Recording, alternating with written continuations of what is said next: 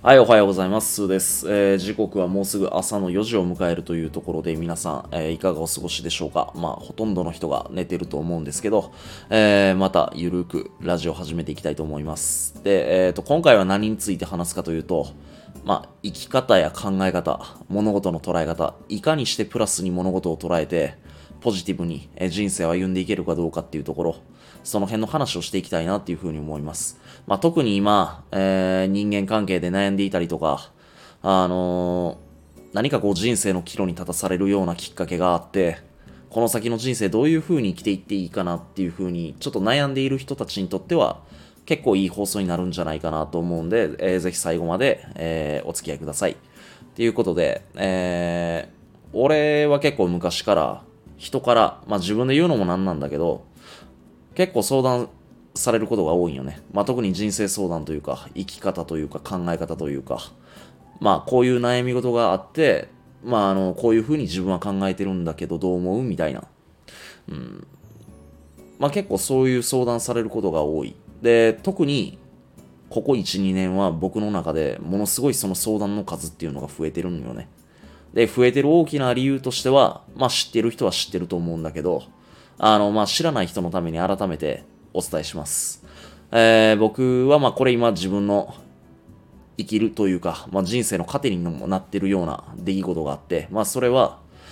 えー、冤罪で一度僕は逮捕されてます。はい。20日間留置所に入って、えー、4畳半の檻の中の生活を経験しました。あのー、長年連れ添った友人に裏切られて、なおかつ数千万単位のお金を取られて、罪はかぶされるわ、お金は取られるわ、そして人間関係としても破綻するような、まあ、裏切られ方をして、えー、っと、まあ、そんな経験があったんですよ。うん。普通だったら、腐っててもおかしくないような、えー、経験を僕はありがたいことにさせてもらってます。まあそんな経験をまあ乗り越えて、まあ今に至るんですけど、まあやっぱりそういう経験から、えー、多分僕に対していろいろ人生相談してくる人が増えた。で、もともと相談してきてくれる人の相談頻度も増えたっていうのは、僕がやっぱりその経験をプラスに力に変えて、えー、また今日も懸命に生きてるっていうその姿を多分見てくれてのことやと思います。うん。あのー、まあまあ細かい事件の内容の話だったりとか、それを話すともう何日も話さないといけないから、まあざっくりまあ僕がまあ、まあ皆さんもちょっと想像してもらいたいんですけど、まあ逮捕までいかなくても、ずっと長年連れ添って、本当に自分が信頼関係築けてるなって思える人、もう本当に心の底から信用できるなって思える人に、ある日突然ぱったりと裏切られた時のことをちょっと想像してもらいたいんですよ。どんな気持ちになりますか？まあシンプルに辛いですよね。なんやったら悲しい。なんかすごい虚しい気持ちにもなる。なんか心にぽっかりと穴が開いたって、まあこういうことを言うんだなっていう。えー、そんな気持ちにもなったし、うん、まあ正直、逮捕されてショックだったっていうよりかは、もう何が起きてるのか自分の中でわからないっていうのが、その当時の正直な気持ちでした。うん、でもまあ、あのー、まあ僕はまあまあ、その経験があって、まあもう1年以上は経つんですけど、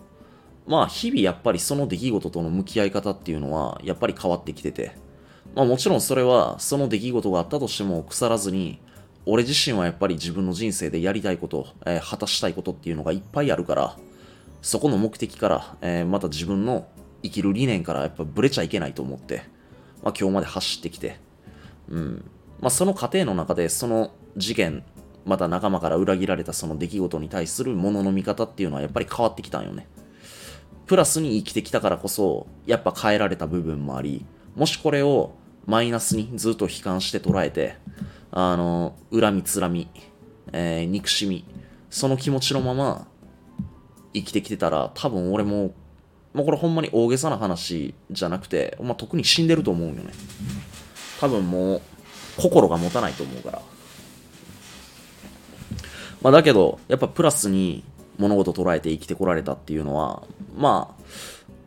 まあ、話せば本当に長くなるんだけど、まあ、今日、まあ何回かに分けて、ちょっと今回話していきたいと思うんで、えー、っと、まあちょっと続きを聞いてください。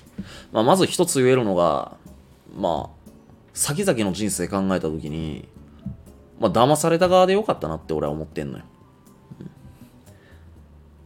いやもう長年連れ添った友人に裏切られて、金も取られて、罪もかぶされて冤罪逮捕まで食らうっていう、まあそんな経験してんのに、騙された側でよかったってお前アホなんちゃうんって思ったでしょ、純粋に。いや、思っていいと思う。うん。それが普通やと思うから、俺は。うん。でも俺普通じゃないねその辺の考え方というか捉え方というか。うん。普通の人はお前アホやなで終わると思う。うん。全然アホやなって思ってもらってもいい。でも俺の考え方をちょっと聞いてもらいたいんだけど、あのー、まあ今結構さ、えー、ニュースとかでも特殊詐欺を働いている人たちが次々と検挙されて逮捕されて、あのー、それがまあメディアに大きくドーンと乗ってきてるよね。まあ投資詐欺の話とかで言ったら、なんだろう。結構、えー、1年前とか、えー、もう2年も前になんのかな？わかんないけど、世間騒がせたところで言うと、ジュビリーエースだったっけ？なんか投資系のマルチみたいな。あれで、まあ何十億何百億と集めて、えー、結構大規模に、大々的に報道された事件があったと思います。うん。で、今だと、なんだったっけ？ルフィって名乗る人が、あの、投資詐欺を働いて、まあフィリピンに逃亡したけど、まあ、やっぱり国際手配されて、まあ捕まっちゃったと。うん。で、なんか、一気になんかここ最近投資詐欺とか、まあなんか特殊詐欺系の事件で犯人がいっぱい捕まってきてる風潮があると思うんだけど、まあ俺これ詐欺師っていうのは、やっぱ一人でも多く消えてほしいって思う。それはほんまに変わらない。うん。詐欺する人なんかほんまいなくなってほしいってほんま心の底から思う。特にやっぱ一生懸命働いてきて退職金もらって年金生活で暮らしてるおじいちゃんおばあちゃんたちを騙してお金を取る人ってやっぱ、うん、ほんまになんかその人たちの気持ちやっぱ考えられへんから、うん、マジでやめてほしいなって思うんだけど、ただ、これ俺が今から言うことって詐欺師を肯定してるわけじゃないよ。あの、やっていいよって言ってるわけじゃなくて、そこは割り切って聞いてもらいたいんだけど、彼らにとって詐欺っていうのは手段であって、生き方そのものなんよね。うん。まあ、もう一回言うけど、詐欺そのものがお金を稼ぐ、得られる手段であり、彼らにとって詐欺そのものはやっぱ生き方なんよ。どこまで行っても。うん。ってなると、俺を裏切って、えー、お金も取って、まあおそらくその彼もきっと海外に飛んでるんだろうなって俺は思ってるんだけど、彼も彼で生きてんのよ。その生き方で。そしてこれからも、その先もずっとその生き方をすると思う。みんな冷静に考えてもらいたいんだけど、どんだけお金が手に入るんか知らないけれど、そんな生き方したいと思う。そういう生き方してまで自分がいい思いしたいって思うんかなって思う。で、そこに対する人間性は、同じ人間だから、俺自身全てを否定することってやっぱできひんのよ。騙されててお前また騙されるでバカやなって思われてもいいけど、いいよ全然。うん。だけど、そこに関しては、客観視してるっていうか、俯瞰で物見てるな、俺は。うん。やられたからこそなんか、いろいろ視野が広がった部分もあり、うん。ままあ、俺もともと結構そういう考え方するタイプなんだけど、じゃあ、例えば、これを聞いてくださってる皆さんの中で、まあ、詐欺をして、もしかしたら生き続けてる人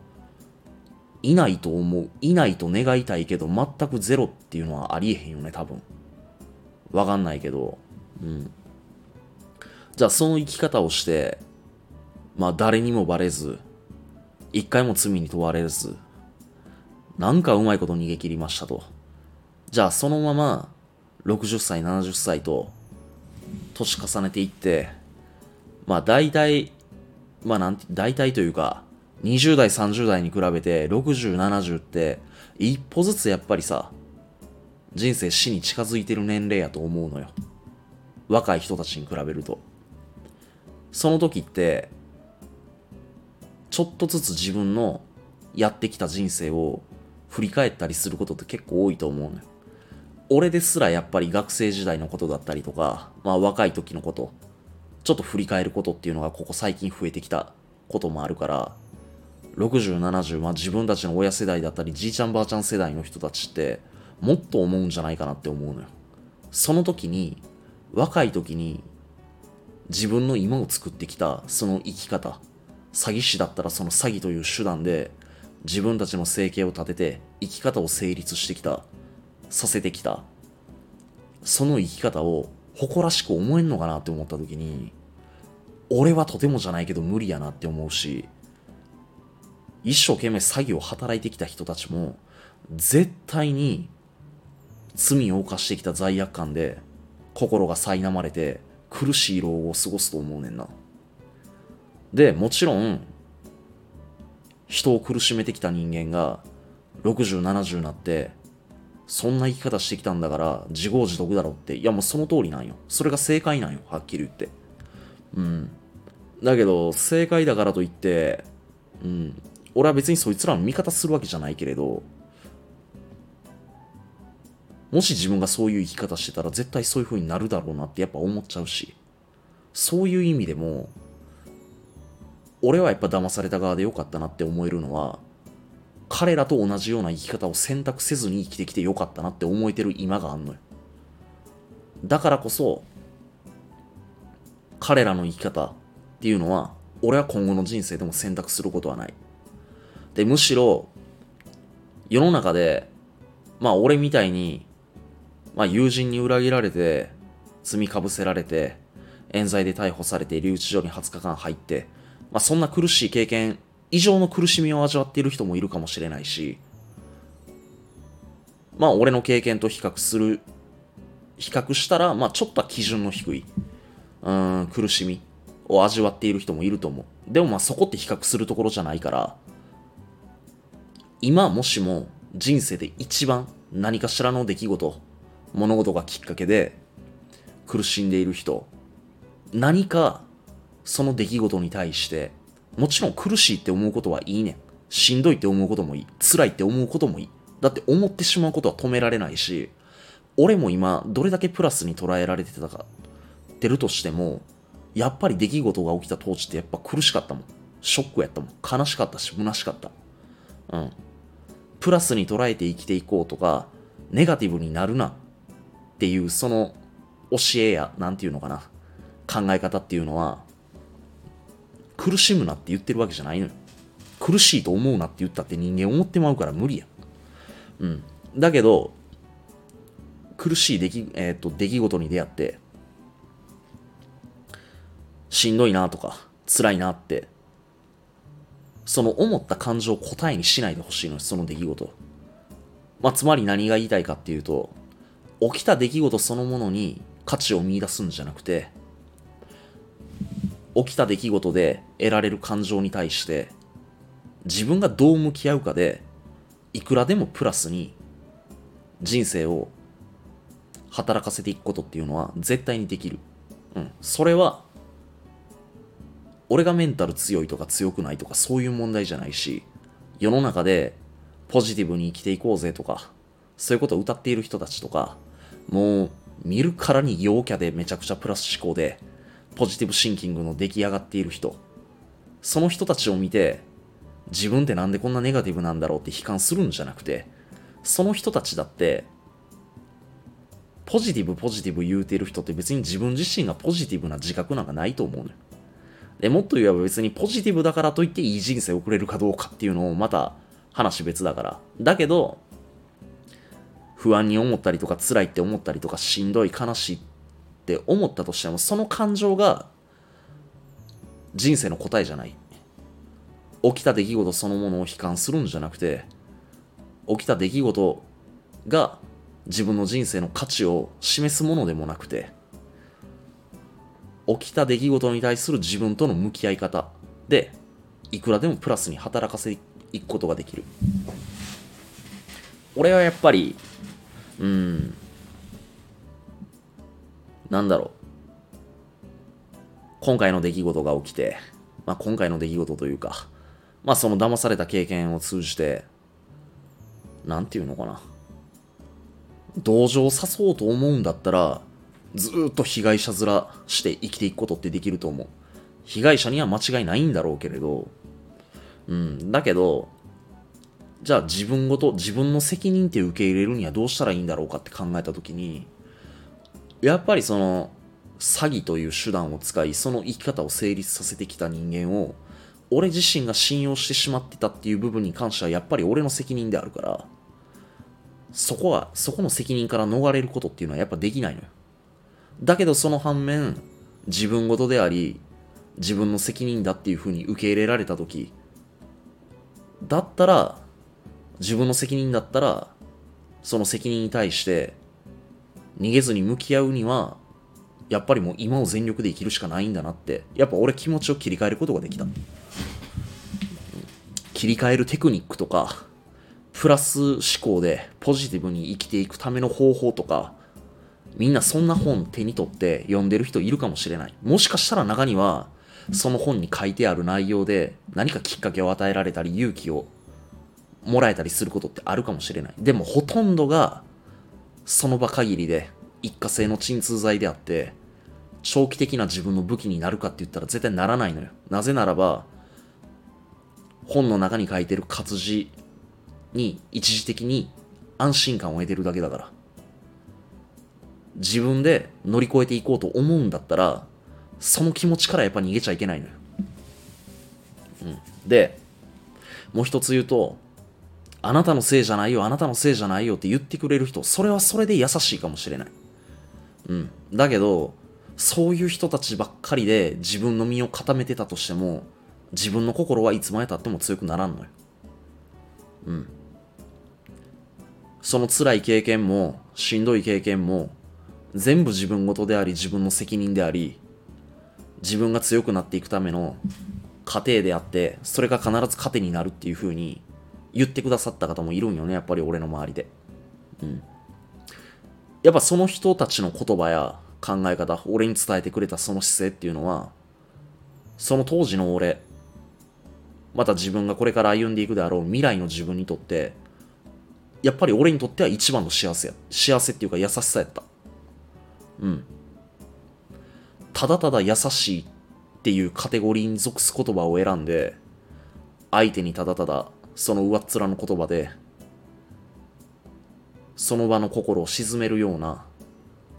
言葉を選択して発するのって簡単やと思うねんな。君は悪くないよとか、辛かったねとか、もちろん気持ちに共感してあげることもやっぱ俺は大事だと思うんだけど、でも、その人にとって何が一番優しさかって言ったら、やっぱその後の人生をプラスに生きていってもらえるような言葉を発せられる人。で、その思いがしっかりと乗っかって言葉で伝えられる人やと思う。うん。で、それを言ってくれた人がやっぱり俺は周りにいた。その人たちの支えもあって、今の俺があるとも思ってます。うん。だから、辛い経験して、しんどい思いして、今生きてる人っていると思うんだけど、辛くなって、辛いしんどい、自分はどうしたらいいんだろうって、思うその出来事を、うん、そうやって思えることに直面でき、直面している人、直面できている人っていうのは、ほんま多分真面目に生きてるんやと思うねんな。真剣に生きてるからやと思うねん。真剣に生きずに、まあなんとなくふわふわ生きてる人ってそんな気持ちになるような人生歩むことないのよ。うん。そういう意味では、その今の状況を打破して、壁をぶち破って、次のステップに進んでいけるかもしれない。そこで、腐って落ちていくことってめちゃくちゃ簡単やねん。さっきも言ったけど、しんどいな、辛いな、もうやめよう、みたいになって、あ、もうやめようぜ、やめようぜ、もうそんなしんどい思いせんでえってって言ってくれる友達は、それはそれで優しいかもしれん。でもそんな友達と、愚痴ばっか吐いて飲むお酒よりも、壁一つ登って、やぶち破って、山一つ越えて、成長したその先に得られる喜び、その喜びを一緒に分かち合ってくれる仲間と飲むお酒。同じお酒であっても俺は全然価値が違うと思う。し何より自分の人生にとってほんまにプラスの出来事になっていくと思う。うんしんどいことっていっぱいあると思うし俺正直その出来事っていうのは今までの人生においてまあやっぱ一番辛い出来事であったと思ううんで一番乗り越えるのに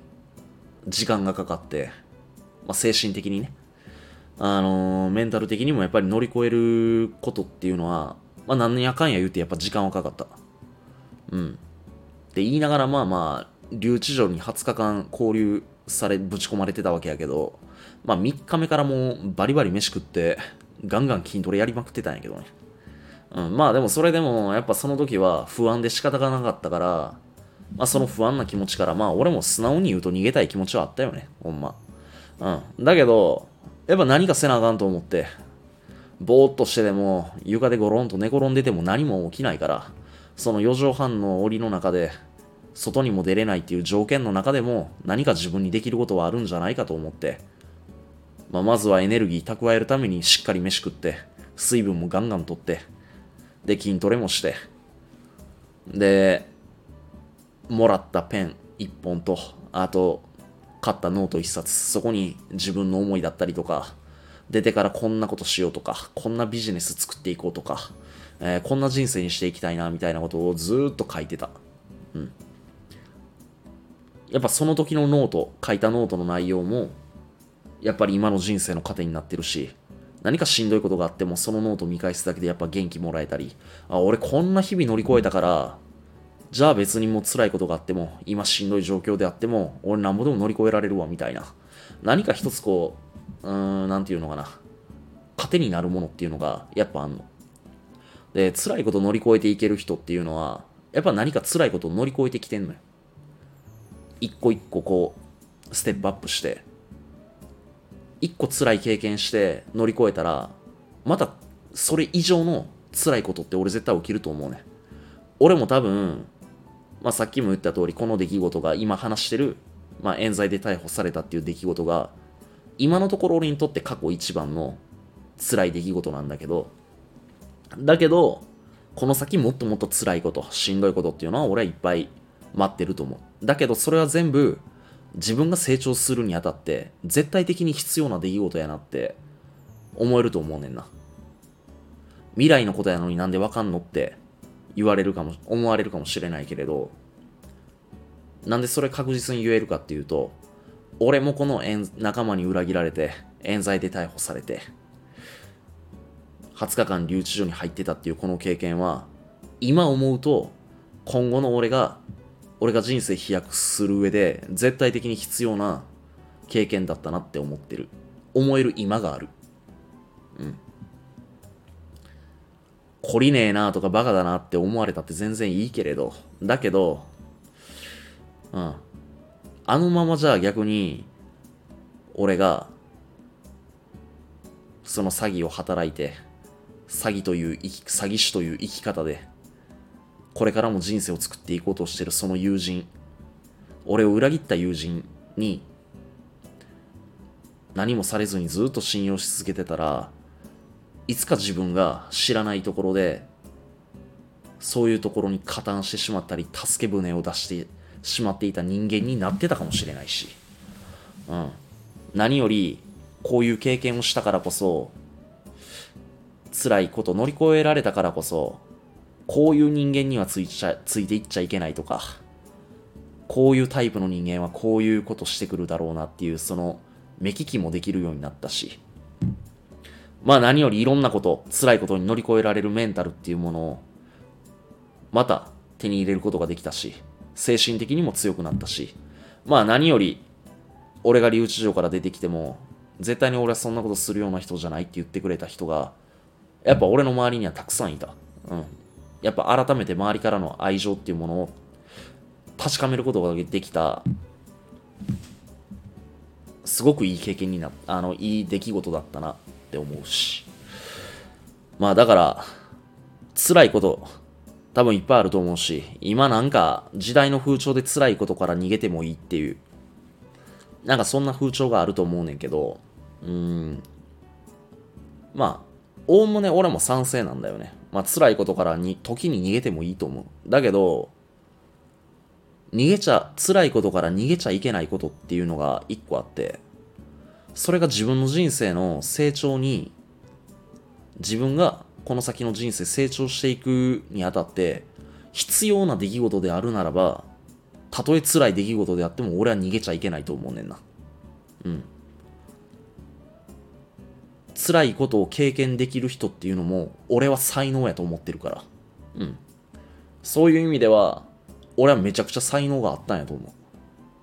成長するにあたってふさわしい人間であるっていう、それは今でも自負してます。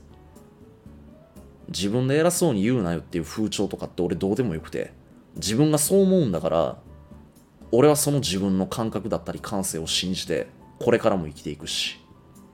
それをポジティブだって捉える人もいればバカだなって捉える人もいるだろうし、どういう風に思われたっていい、別に。人に何か思ってもらえてる時点で俺は価値だと思ってるから、これを聞いてくれてる人も、例えば100人いたとしたら、100通りのものの捉え方があると思う。もしかしたらまあ99人バカって思われるかもしれないけれど。でもたった一人でも、うわ、素敵やなとか、ずっと悩んでて苦しんでたけど、なんかこの放送を聞いて、ちょっとまた今からプラスに働、えー、人生歩んでいきたいと思いますとか、なんかそんなコメントをくれたら、もらえたりしたら、俺はすごく嬉しいなって思う。うん。俺自身にとっても、やっぱ価値ある出来事だったかもしれないけれど、今回の出来事っていうのは。だけど、やっぱ辛い経験して乗り越えて、また一つ強くなったんだったら、じゃあ今度は今弱ってる人たちに対して、何か勇気や希望、光を与えられるような人になって、俺初めて、この出来事、また自分が変われたことにもっともっと価値っていうのはついてくると思うしそこの価値はもっと磨かれると思ってます。うん。だからこれからもうん。まあ俺昨日の放送でも言ったんだけど昨日の放送？おとついか。言ったんだけどまあ音声配信を伸ばしたくて伸ばしたくて仕方がなくて小手先のノウハウばっかりずっと習得して、いろんなこと研究して、考えすぎてた部分があったんだけど、今俺喋ってる内容ってほんま台本なくて、心の底でほんまに思ったこと。これ多分あの、YouTube とかで聞いたことある人いると思うんだけど、まあ、芸能界引退された島田紳介さんが言ってはったこと、俺間違いないなと思ってて、子供の頃に本当に心の底から楽しかったこと、嬉しかったこと、悲しかったことっていうのは、頭で記憶してんじゃなくて、心で記憶してんねんなっていうこと。それは、ずっと忘れない。当時のこと、当時の、えー、状況、そのまんま、頭の中に残ってて、そのまま話すことができると。うん。まあ、もっと言ったら心に残ってる。心でやっぱ記憶してるものっていうのは、そこにどれだけの思いがあるかっていうのも、言葉に全部出てくんのよ。うん。やっぱ思いが言葉に乗っかってくる。小手先のテクニックばっかり手にして、なんかこう、俺が今回の経験して、まあ例えばメンタルが強くなったから、メンタルを強くするためのたった3つの方法とか、なんか今結構流行ってるやん、そういうの。まあそういうようなキャッチコピーとかタイトルとかつけて発信して、簡単にまとめたりすると、まあ伸びやすいのかもしれないけれど、俺伸びんの遅くていい、ほんまに。うん、さっきも言ったけど、99人にアホやなって思われても、たった一人に、本当に心の底から感動してもらえるような配信を、俺はこれからもやっぱ積み重ねていきたいなって思うし、ほんまに感動を届けられたら、その一人がまた一人を連れてきてくれると思う。その連鎖を生んでいって、俺は、もっともっと音声配信のプレイヤーとして、人としても大きくなっていきたいなって思うんで、えー、また、今後ともよろしくお願いします。えー、この友人に裏切られて、うん、冤罪で逮捕されている留置所に20日間入ってっていう、まあ客観的に見ても結構大きい経験やと思う。自分で言うのもなんやけど。でもこの経験から得られたことっていうのは、うーん、多くの人に勇気を与えられるんじゃないかなって俺はほんまに確信してるから、今後もこの話をベースに自分が今どういう風に生きて、で、今なんでこんなポジティブに生きていけてるんだろうかとか、うん、その時の気持ちと僕はどう、えー、俺自身はどう向き合ってたのかとか、うん、何かこう今悩んでいる人たちにとって、プラスに働いていけるような、本当に心を込めて発信できるようなコンテンツを俺は作っていきたいなって思います。自分の声を通して。そして自分の思いをしっかりと乗せて、えー今後もやっていきたいと思うんで、えーまた、頑張っていきたいと思うんで、皆さんよろしくお願いします。ということで今日はこの辺で終わりたいと思います。今日も一日頑張っていきましょう。バイバイ。